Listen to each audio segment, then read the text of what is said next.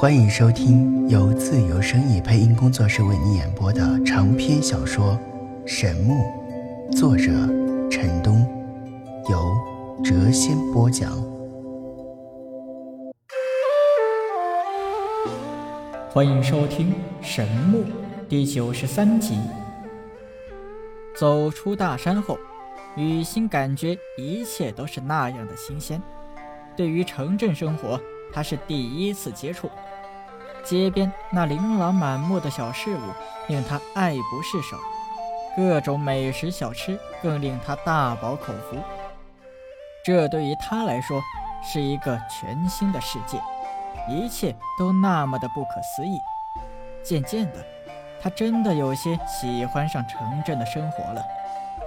不过，由于缺少生活常识，一路上他经常闹出笑话。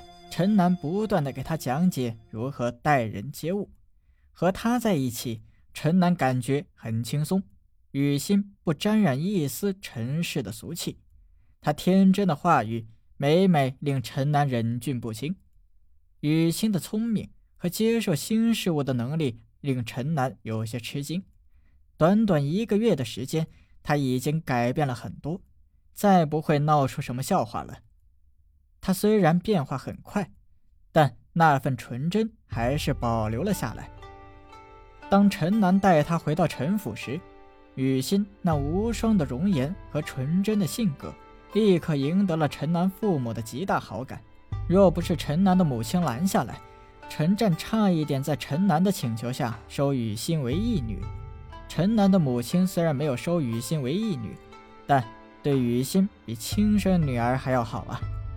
他之所以这样做，是有些私心的。陈南自从修为不进反退，体质发生异变后，很久都没有笑容了。然而这次回来后，脸上时常都挂着微笑，这令他的母亲高兴不已啊！把这一切都归功于雨欣，已经在私下里把他认定成了准儿媳。当知道雨欣的妻儿身世后，陈母对其更加的爱怜。当陈战探查出雨欣体内有一股强横的内力时，不禁动容。这股内力当然不能够和他的通天功力相比，但对于一个十七八岁的少女来说，已经称得上不可思议了。通过雨欣的讲述，才得知她体内的强大内力是她师傅在临去世前强行灌入她体内的。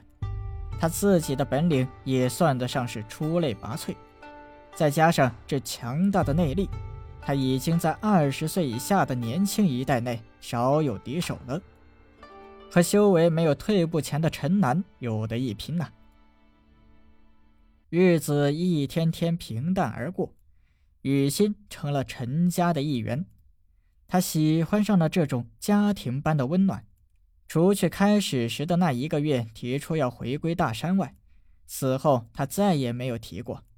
聪明的他渐渐熟悉了人与人之间的交往，了解了人性的简单与复杂，简单的表象，复杂的内里。他想到了他以前他师傅对他说过的那些话，直到现在他才明白其中的真正含义。看得多，听得多，了解的多。雨欣不再像过去那样给人稚嫩、天真、不谙世事的感觉了，但那份纯真、那份清纯还是保留了下来。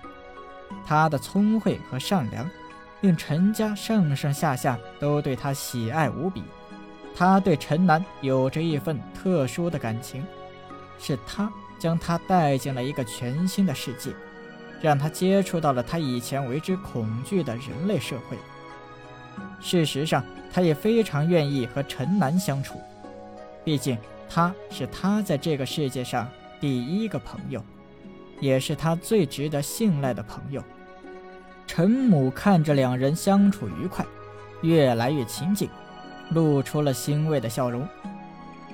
雨仙来到陈府已经一年有余，陈南的修为依然陷在低谷，不能恢复如初，但他的心境。已经不似先前的那番颓丧，雨欣那纯真乐观的性格深深的感染了他。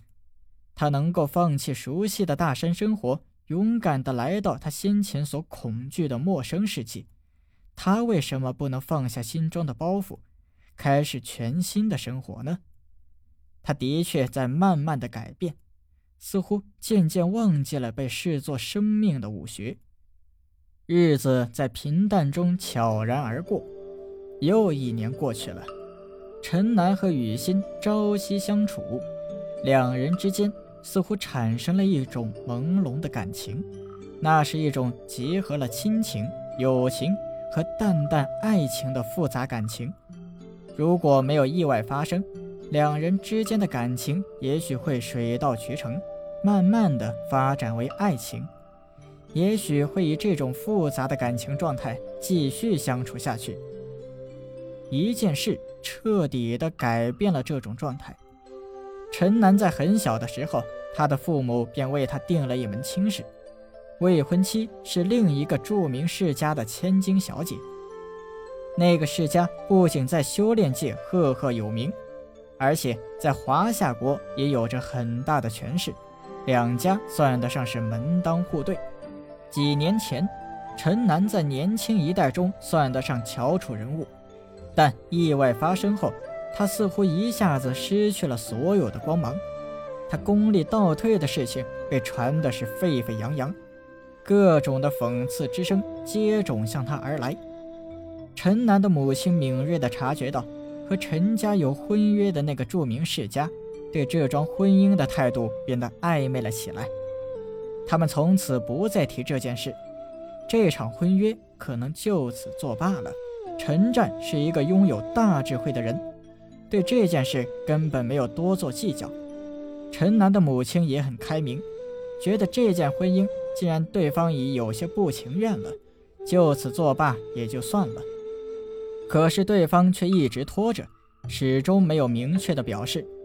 直到后来，那个世家的家主领着女儿前来拜访，这段婚约才算有了一个了结。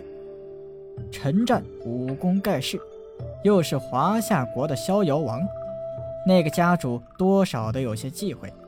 他虽然不愿意将女儿嫁给功力倒退的陈南，但见面后依旧没有明确的表示，只是想通过他的女儿，婉转地向陈南表达。